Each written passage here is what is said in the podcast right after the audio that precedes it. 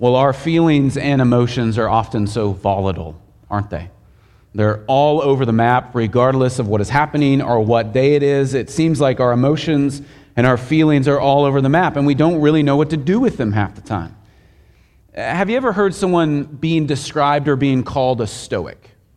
You know, a stoic, where nothing seems to strike them, nothing seems to take their breath away, nothing seems to alarm them. They, they just keep on doing what they've always done. Stoicism is a branch of philosophy dating back to 300 BC, where they were, uh, people were so consumed with the idea that everything is already on its path, so there's no real reason to consume yourself with the emotions or the things of the world, and you can be more efficient if, in the midst of gaining knowledge, you, you just keep moving forward. So you don't get caught up in the fortunes of the world or the pleasures or even the pains of the world. You just keep your chest out, your shoulders back, your face forward, and you keep marching onward no matter what. And it's sad when this happens because it traps the understanding of what God has given us good emotions to give him praise with, or to give love to other people with, or to worship him with. What God gives us through emotion and understanding, we, we far too often try to trap it in particular ways. God gives us life, God gives us the world, God gives us people. Our response ought to be to do well with those things and primarily to worship him exclusively with them. And the Bible doesn't dismiss what we go through. It doesn't discount that you are an emotional person and you have emotions. When things are sad, it's not wrong to feel sad. When things are great, it's not wrong to feel happy. It's not wrong to laugh or to smile or to weep with those who weep when it's time to weep. Our response ought to be to do well with what God has given us. If you read your Bible and throughout the Bible, you'll find people with ranges of all kinds of emotion. You'll see people who have good emotion, or sometimes you'll see people who obviously have bad emotion, or angry emotion, or hostile emotion. And Jesus actually exhibits for us the correct way to, to use these. Actually instructs us how we not only should believe, but how we ought to act and how we ought to behave. In his Sermon on the Mountainside, Jesus was speaking to his followers, and people put aside their lives in order to follow them. So, in this great narrative called the Sermon on the Mount, as you might have heard it called in other places. This Sermon on the Mount is actually Jesus preaching to his own disciples and to people who follow him. He's exhibiting how we ought to show godly anger or godly love, or in our text's particular passage, godly mourning. Not mourning as in daytime, but mourning as in pain and agony of the soul. People who put aside their lives are now longing for Jesus to teach them how they ought to live. And so, in the second thing that he says that you ought to act like if you're a Christian, he says that Christians mourn. So, a follower of Jesus, a Christian, is happy, he says, or blessed, or flourishing in their lives if they mourn. Now, the question is, what does this mean? What does mourning mean? So, this morning I want to address the goodness of mourning, the sweetness of mourning, how mourning appropriately actually gives us great hope, which is why he says that we can have happy lives if we're mourning people. So, first I want to ask you what is mourning and, and answer it from the scriptures, the meaning of mourning if you're using an outline. Now, our society tries to shun mourning, right? Even there's a modern movement to make funerals not a place where you cry, but a place where you should be happy all the time. We just don't like, we get uncomfortable when we think about mourning something. And so, what does the Bible say about mourning? Why is spiritual mourning generally abstract in so many groups of Christians? Or why is it so hard often for Christians to do appropriately? I think there are two main reasons why Christians aren't very good at scriptural mourning or biblical mourning. I think the first one is just Christians distrusting the power of the gospel where there's this huge tug on the flesh saying that the way to win people to Christ is to act like everything's fine. Everything's okay. The world is harmful and the world is bad or your friendships are falling apart, but just come to church with us and everything's fine, everything's good. People are at the door shaking your hand, smiling. How was your week? It was great. I mean, my dog died, but it's great. My dog didn't die. I don't know why I use that example, but and we often ask people, How's your life? And we instinctively say, It's amazing. It's great. I had a great week. How do we say that we're sad, or what does it look like to mourn? This endeavor to put on something that will cause you to live a certain way is actually unlike the gospel altogether. Because what the gospel does is it actually starts at the heart and it works its way out from the heart to the actions that you and I have. The gospel is God loving his people so much that he actually condescended from heaven in order to save his people. His love was a forward acting work of grace. Knowing that they couldn't come to him on their own, he went to them. Not on their own merit or their own ability, but Jesus shows up in our lives, not because we are anything, but actually, instead of us being as sinful as we were, Jesus is still there and he's still coming forward. We needed God to save us, and to act like we don't always need him is just distrusting the good news of God altogether. So for Christians, it's often hard to say, or to, uh, it's hard to answer, how's it going? Because often we distrust the gospel, forgetting that we never had it all together. And that's exactly where the Lord loved us. Uh, secondly, there's a misunderstanding of sin. That's why it's hard to mourn, I think, because there's a misunderstanding of sin. And that, that's really what our text is getting at this morning. Too often we lack a deep sense of sin's tragedy, the assault that sin takes against our God. Far too often, you and I might apologize to each other by saying, Hey, I'm sorry if that hurt you, overlooking the fact that I wouldn't apologize unless it hurt you. But in many ways, when we think of the seriousness of sin, it's not just that I made an oopsie daisy or I could have done better. It's that what sin is, is an assault or an affront against the holy God of the universe, who is loving and careful and faithful and kind to his people. So there's a misunderstanding of sin. There's also a distrust of the gospel. But there are also different ways to look at mourning in the scripture. So there are certain kinds of mourning that we all can experience here. And the first one, you, you have this in your outline. There's a, there's a guilty form of mourning, or there's guilty mourning. For those who attempt evil or give themselves over to the lust of flesh, oftentimes guilt comes over them to such a degree that it's clearly not a continued blessing in their own life. There are people in the Old Testament who were so evil and had so much evil passion that they physically became ill because of what they were doing to themselves or to other people. And this caused them to even become recluse in their mourning. They couldn't even go outside, you could imagine, because they know how much sin they're inflicting on their own or they're inflicting sin on other people, so they just hide away. There are situations like this today where young men are so caught up in things like pornography or illicit practices that they weep as they spiritually destroy themselves, acknowledging that this is hurting their mind, hurting their heart, even hurting other people. And yet it brings more shame on them by trying to mourn in a way that is not godly or biblical. Blinded by their own sin, they understand the depravity that they're in but they hurt themselves day and night, diluting their life by guilty mourning. Mourning that leads to reclusiveness isn't the good life. No one would say that you mourning so much that you hide away in the dark all day long. No one would say, Blessed is that man or woman. No one would say, That's the good life. I want some of that. But our text is calling us to actually mourn and saying that's the good life, is having a heart of mourning.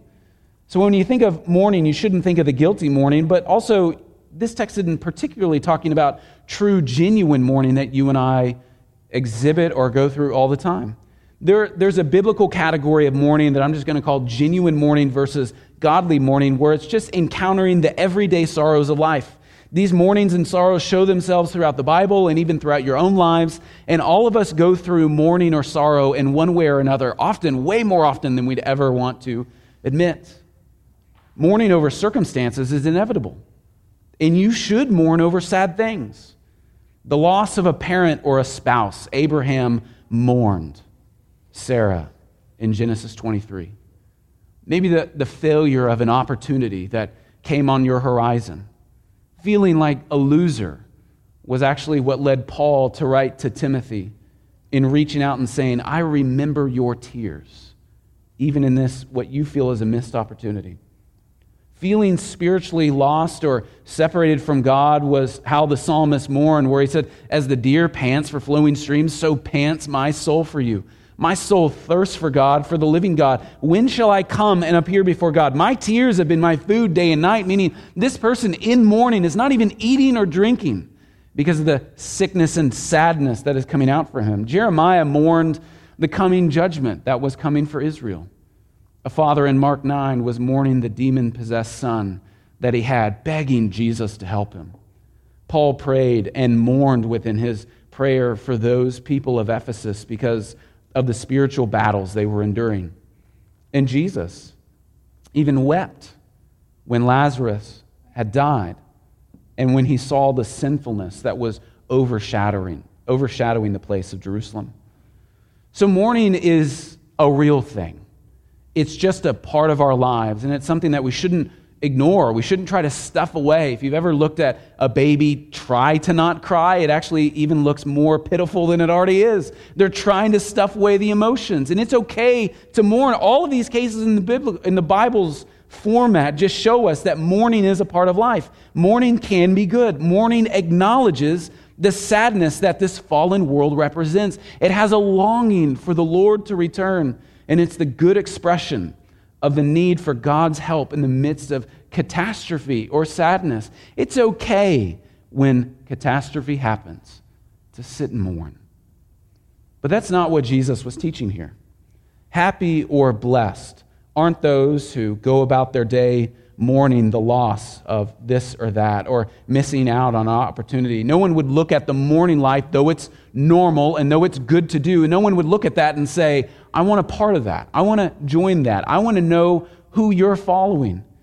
So, what is Jesus talking about here when he says, Blessed are those who mourn? None of us would hear that and go, Oh, that makes sense. So, what is Jesus talking about when it comes to mourning? Well, there's a third category of mourning I'm going to call godly mourning. Godly mourning is mourning your sin.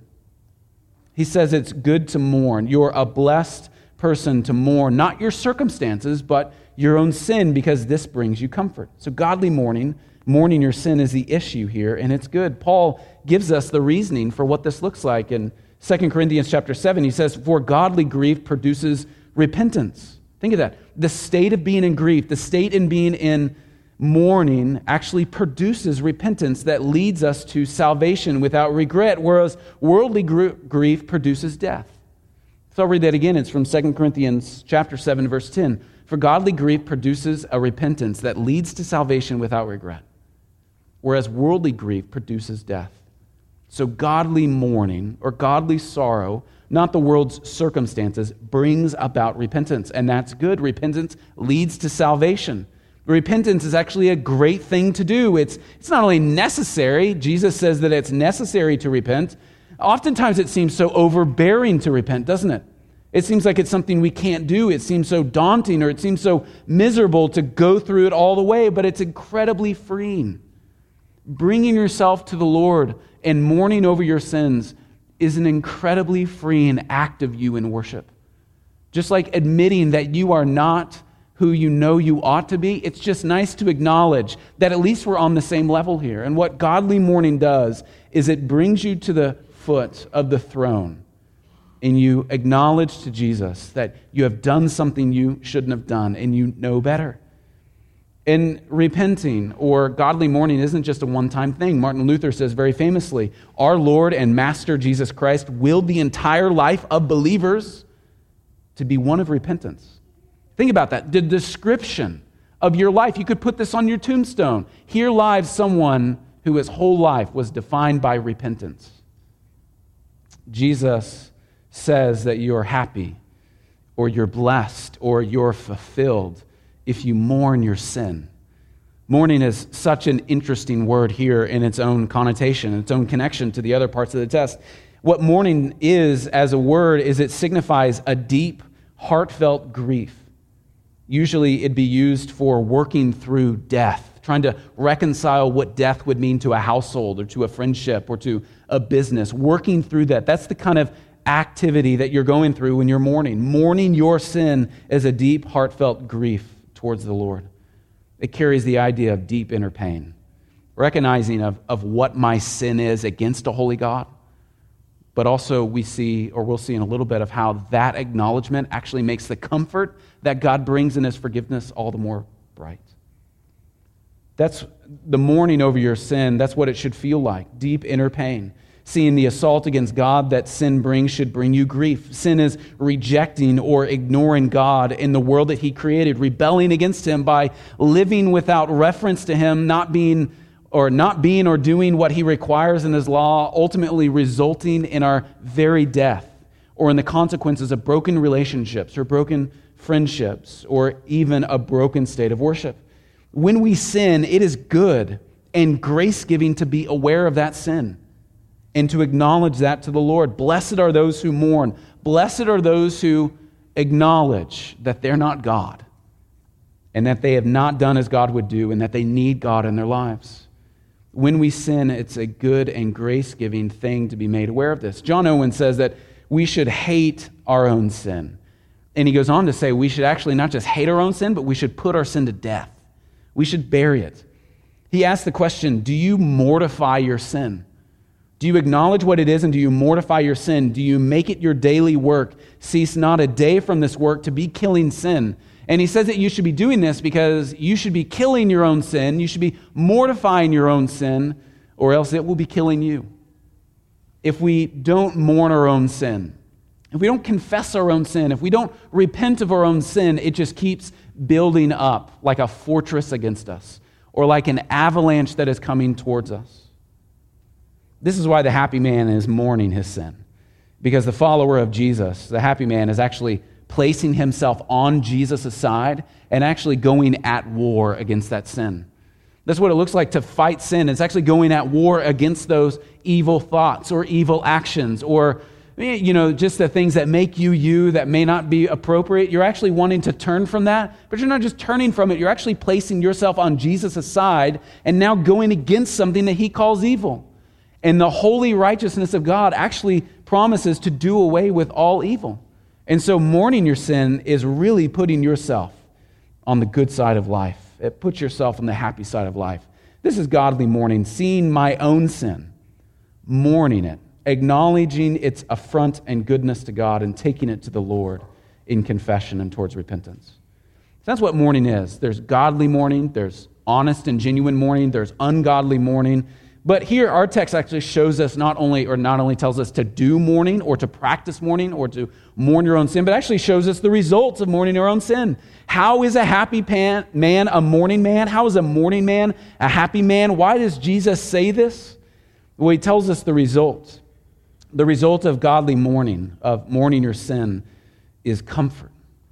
Heavenly comfort. Comfort from Jesus the Son himself. Think about that. They shall be comforted, those who mourn. You're comforted by God, from God, in your mourning. Now, they in our text is an emphatic pronoun. Another way to write it would be they alone or they only. They only shall be comforted. Meaning there's a promise there of if you mourn your sin, you will be comforted. Christian, I don't know if there's anything more comforting than that great news. We're not just aimlessly praying. We're not just aimlessly singing songs. We're not just aimlessly fighting sin with other people. We are being comforted by God in mourning our own sin. When we mourn, we mourn to God about our sin. We confess our sin, turning to Him. And we turn to the one who's the Redeemer who's the forgiver, who removes sin from our account, and he brings us great comfort. What a Christian looks like is a comforted person, both a mourning person, but also a Christian is one who should just openly exude that he has been comforted by the God of the universe himself because of the forgiveness that has been given to us by Jesus on the cross. I want you, there are a couple of ways that I think this gives us the results of mourning. You have them there listed in your, in your bulletin, your sermon outline. Uh, remember the comfort that you first felt when you knew, when you had placed your trust in Jesus, when you knew that you had been forgiven of your sins. Remind yourself of the overwhelming comfort that that brought you in your life. When you gave up on your own way of living and just gave yourself fully over to Him. If you've got a Bible, I want you to turn to the book of Isaiah, chapter 55. So turn to Isaiah chapter 55. If you're unused to the Bible, uh, it's just to the left. Keep going about several hundred pages. Isaiah chapter 55.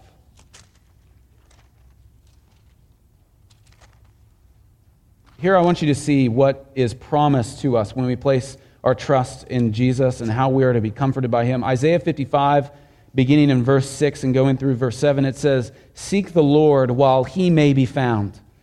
Call upon him while he is near. Let the wicked forsake his way and the unrighteous man his thoughts. Let him return to the Lord that he may have compassion on him and to our God, for he will abundantly pardon. Friend, do you remember the, the comfort that God gives you in saving you from your sins? Turn over a little bit to Isaiah chapter 61. Isaiah 61, just a couple of verses at the beginning of that chapter. Isaiah 61, it says, The Spirit of the Lord God is upon me because the Lord has anointed me to bring good news to the poor.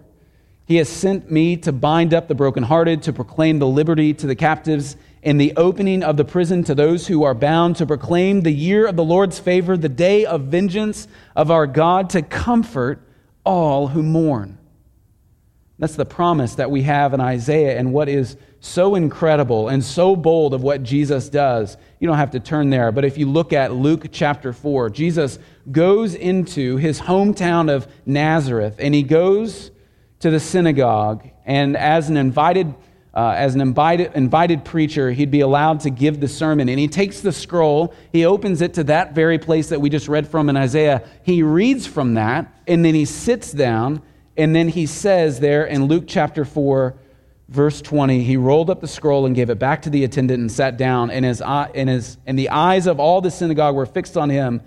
And he began to say to them, Today, this scripture has been fulfilled in your hearing. Meaning, all of the promise of what the Messiah was supposed to be to his people, he preached it, he read it, and he sat down and he said, It's being fulfilled by just me being here. The comfort that Jesus brings in the forgiveness of sins to those who mourn their sin is an incredible comfort. So think often, Christian, back to that time when you first felt the comfort of God. But also, there's the present comfort that you have even now in your life. There's this huge tension in a Christian's life of acknowledging their sin, but wondering why they still act the way they do. Meaning, why do I keep on sinning?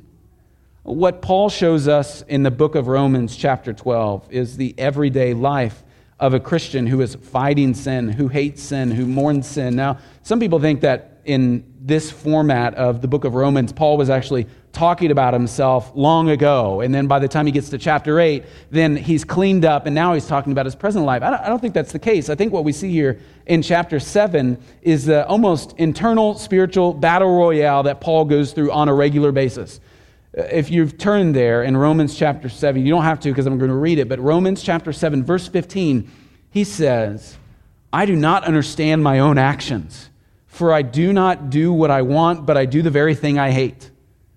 How many of us could say that on a regular basis, right? We know what we shouldn't do, we still do it, and I hate what I'm doing, and I want to overcome the sin, yet I still sin. In other words, righteousness and sin are fighting against each other. He goes on in verse 17, but sin that dwells within me. And he goes on to talk about it in verse 18 For I know that nothing good dwells in me, that is, in my flesh. And I have the desire to do what is right, but I don't have the ability to carry it out. You just see the honest emotion that Paul has there that I am still a sinner. I know that God has forgiven me, and I'm going to fight against sin. I'm going to mourn my sin because I know it's an affront to Jesus himself. And we know that Paul would have kept on sinning and being a sinful person until he was in the presence of Jesus, fully glorified and adopted. In other words, righteousness and sin are fighting against each other, which is why he says, O wretched man that I am, who will deliver me from this body of death? He is awaiting the moment where he will never have a sinful inkling in his body. And this is the way of life with him. It wasn't just a one time deal where you check the box of Jesus is the Lord of your life, but it's the everyday practice of mourning your sin. And what Jesus is saying is that's what a happy man looks like. He's fighting against evil, he's fighting against wrongness, he's fighting against sinfulness. You are fulfilling your life when you are mourning your sin. That's what Jesus is teaching us in this text. But it's not just a past comfort that we have that Jesus has forgiven us. It's not just a present comfort that we can feel knowing that if we are fighting sin, then we're in good company, but also there is a future comfort. Turn over to the book of Revelation. in chapter 7. There is a future comfort that, gives, that is given to us as we mourn. We see this incredible apocalyptic picture in the book of Revelation, chapter 7. Book of Revelation, chapter 7. To set the setting is in verse 9 of Revelation 7. After this, I looked, and behold, a great multitude that no one could number from every nation, from all tribes and peoples and languages, standing before the throne and before the Lamb, clothed with white robes, with palm branches in their hands, and crying out with loud voice, with a loud voice, Salvation belongs to our God who sits on the throne and to the Lamb. And if you go down to verse 16 and 17, they shall hunger no more, neither thirst no more. The sun shall not strike them, nor any scorching heat. For the Lamb in the midst of the throne will be their shepherd, and he will guide them to springs of living water, and God will wipe away every tear from their eyes.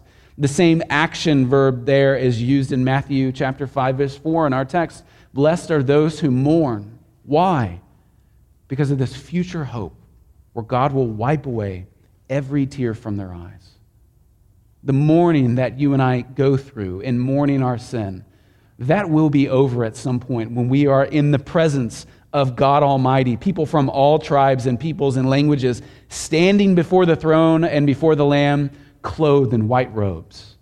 What a picture that will be. That's the future comfort that comes to those who mourn their sin. As our mourning rises from the throne of God, his unsurpassed and matchless comfort descends to us by Christ who is in us.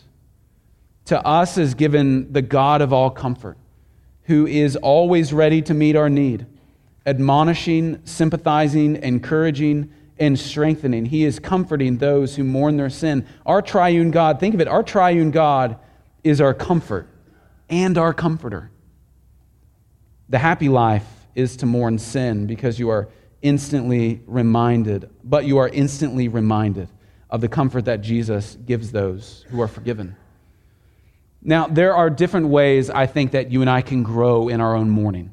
If we acknowledge that mourning our sin is a good thing, if we acknowledge that it was not only a good thing to us in the past, it's a great comfort to us in the present, and also there is a future time where we will be eternally comforted by God Himself. There are ways that I think we can grow in our mourning, or measures of mourning if you're using an outline. And, and there's just a couple of questions that I think that I would want to ask you that if you find yourself, I actually don't mourn my sin that often, or I don't even know where to start, or I want to mourn my sin more, I would just ask you, are you being sensitive to the Spirit of God?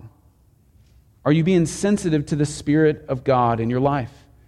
God's Spirit is a protector of truth, a guider of grace and godliness, a guide to grace and godliness, a revealer of Christ's majesty. Are you seeking the Spirit's direction in wanting the will of God in your life?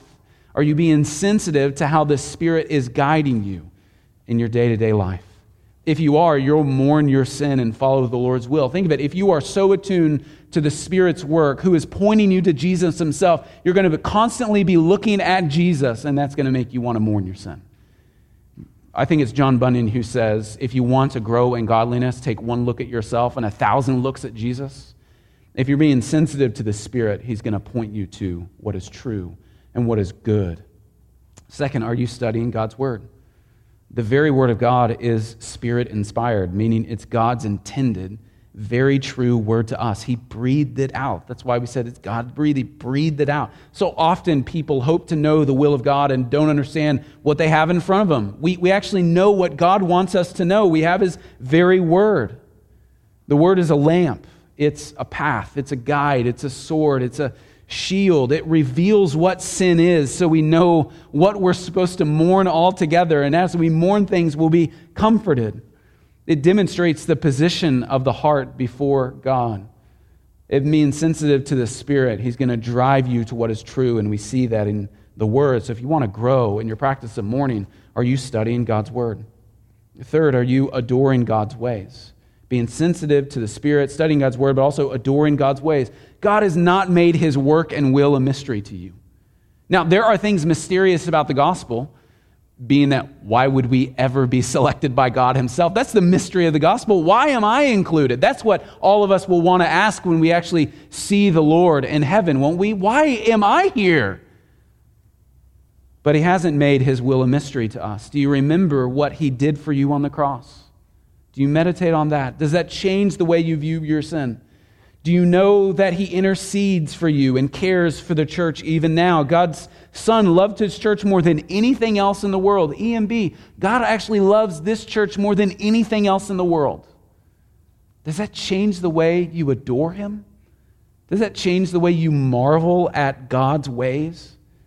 Do you know and marvel at the future of God's people? The bright hope that the elect have before them, robed in majesty or in majestic brilliance before the throne of God? Does this give you an idea of how you can adore God way, God's ways? You could just take a moment of your own time just acknowledging what He did for you, what He does for you, and what He will do, promises to do for you, and that could set a path on I have nothing else or I have nothing better to do the with the rest of my day than to adore God because of His ways. And then lastly, do you pray for God's help in your morning? The last measure of mourning for you is to pray for help. Evaluate your prayer life. Now, some ways that you might teach a child to pray or you might teach a, a new Christian to pray is just using the acronym ACTS, A C T S, where if you don't really know how to pray or if you need a grid to pray, you first A, you adore, and then C, you confess, T, you bring thanksgiving or you thank God, and then S, you bring supplications to God. Some people might just do more maybe than the others. I would just ask you to evaluate your prayer life. Is, is confession just something you never do? Or you just say, and Lord, I confess my sins. Well, what sin? Mourn those sins. Put those sins to death. Fight against that evil in your heart. Pray for God's help. Evaluate today do you mourn your sin? Pray for God to help you with this. Remove the barrier of pride and self justification. Go to the God of comfort and mourn your sin. Confess your sins to Him. And then, lastly, just in conclusion, there's a message that mourning actually brings to the universe that we get to partake in. There's a message that as we mourn, we are brought comfort, but there's this great message of hope that our mourning brings. The hope of the passage is for the one who is happy. You're blessed if you mourn. For you alone have the comfort from God that is eternal and unending and promises to be glorious. Friend, if you're not a Christian, I would just ask you, what is your hope in? If you don't think that you need to mourn anything, what does that mean that you actually have to trust in anything altogether? Are you just trusting in yourself? Are you just trusting in your marriage or in your relationships or in your work? Are you just trusting in things that, that promise to bring you comfort? But then I would take you back to one of those categories of mourning, just the genuine mourning. If you're placing your hope in any of those things, aren't you also constantly mourning the circumstances of life? And what the gospel brings to us is actually God's comfort because of our mourning, acknowledging that we, well, we are not good enough to receive anything, yet in his kindness, he graces us with new life. Though the world may cause you to think the opposite, Christ tells you that the blessed life is the one who knows his sins and clings to the Savior. The blessed don't disregard sin and hope for the Savior, but they actually turn from their sins and remember the justification that Jesus proclaims. That's the message that is hammered home in this passage. It's a picture of the blessed life, a picture of the Christian, one who mourns their sin, one who, one who confesses their need for the Savior. The message of happiness of the message of happiness by mourning is, shows us a picture of a man who is sorrowful over his sin, but hopeful in the steps toward godliness. The message that our mourning brings to the world is a serious man of faith, but not a miserable man of faith because he is filled with God's saving work. He's filled with God's comfort. The message to the world of a mourning person is the sober minded woman, but not a pouty person because in being sober minded about their sin, they remember the joy that Jesus brings them. The message of mourning is an earnest man, but never a cold man, or a woman who melts when she thinks of the cross, knowing that in his place was the Son of God. A man who has solemn joy, holy joy, and is indeed like our Lord himself, groaning and weeping, yet for the joy that was set before him, enduring the cross and despising shame. That is the man who mourns. That's the outward message that our text encourages us to be. Recognizing the sin that is within, but also understanding that there is a great message of hope that goes to the ends of the earth. The message of the one who mourns is showing the world the comfort that has been brought to us by Christ's work. And I trust you see the joyful outcome when mourning meets sin. The man who turns to the Savior and is continually comforted by the grace of God. Blessed are those who mourn, for they shall be comforted. Let's pray together. Our Lord, we are grateful that we can come to you and confess to you our sins, knowing that you are quick and able to forgive our sins. We recognize that this is given to us by the work and the love of Jesus on the cross. And so we pray that you would remind us of what we can do with our sin.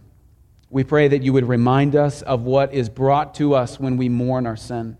And we do pray that you would comfort us and bring us rest, knowing that you completed the work on the cross for your Son's glory and our good.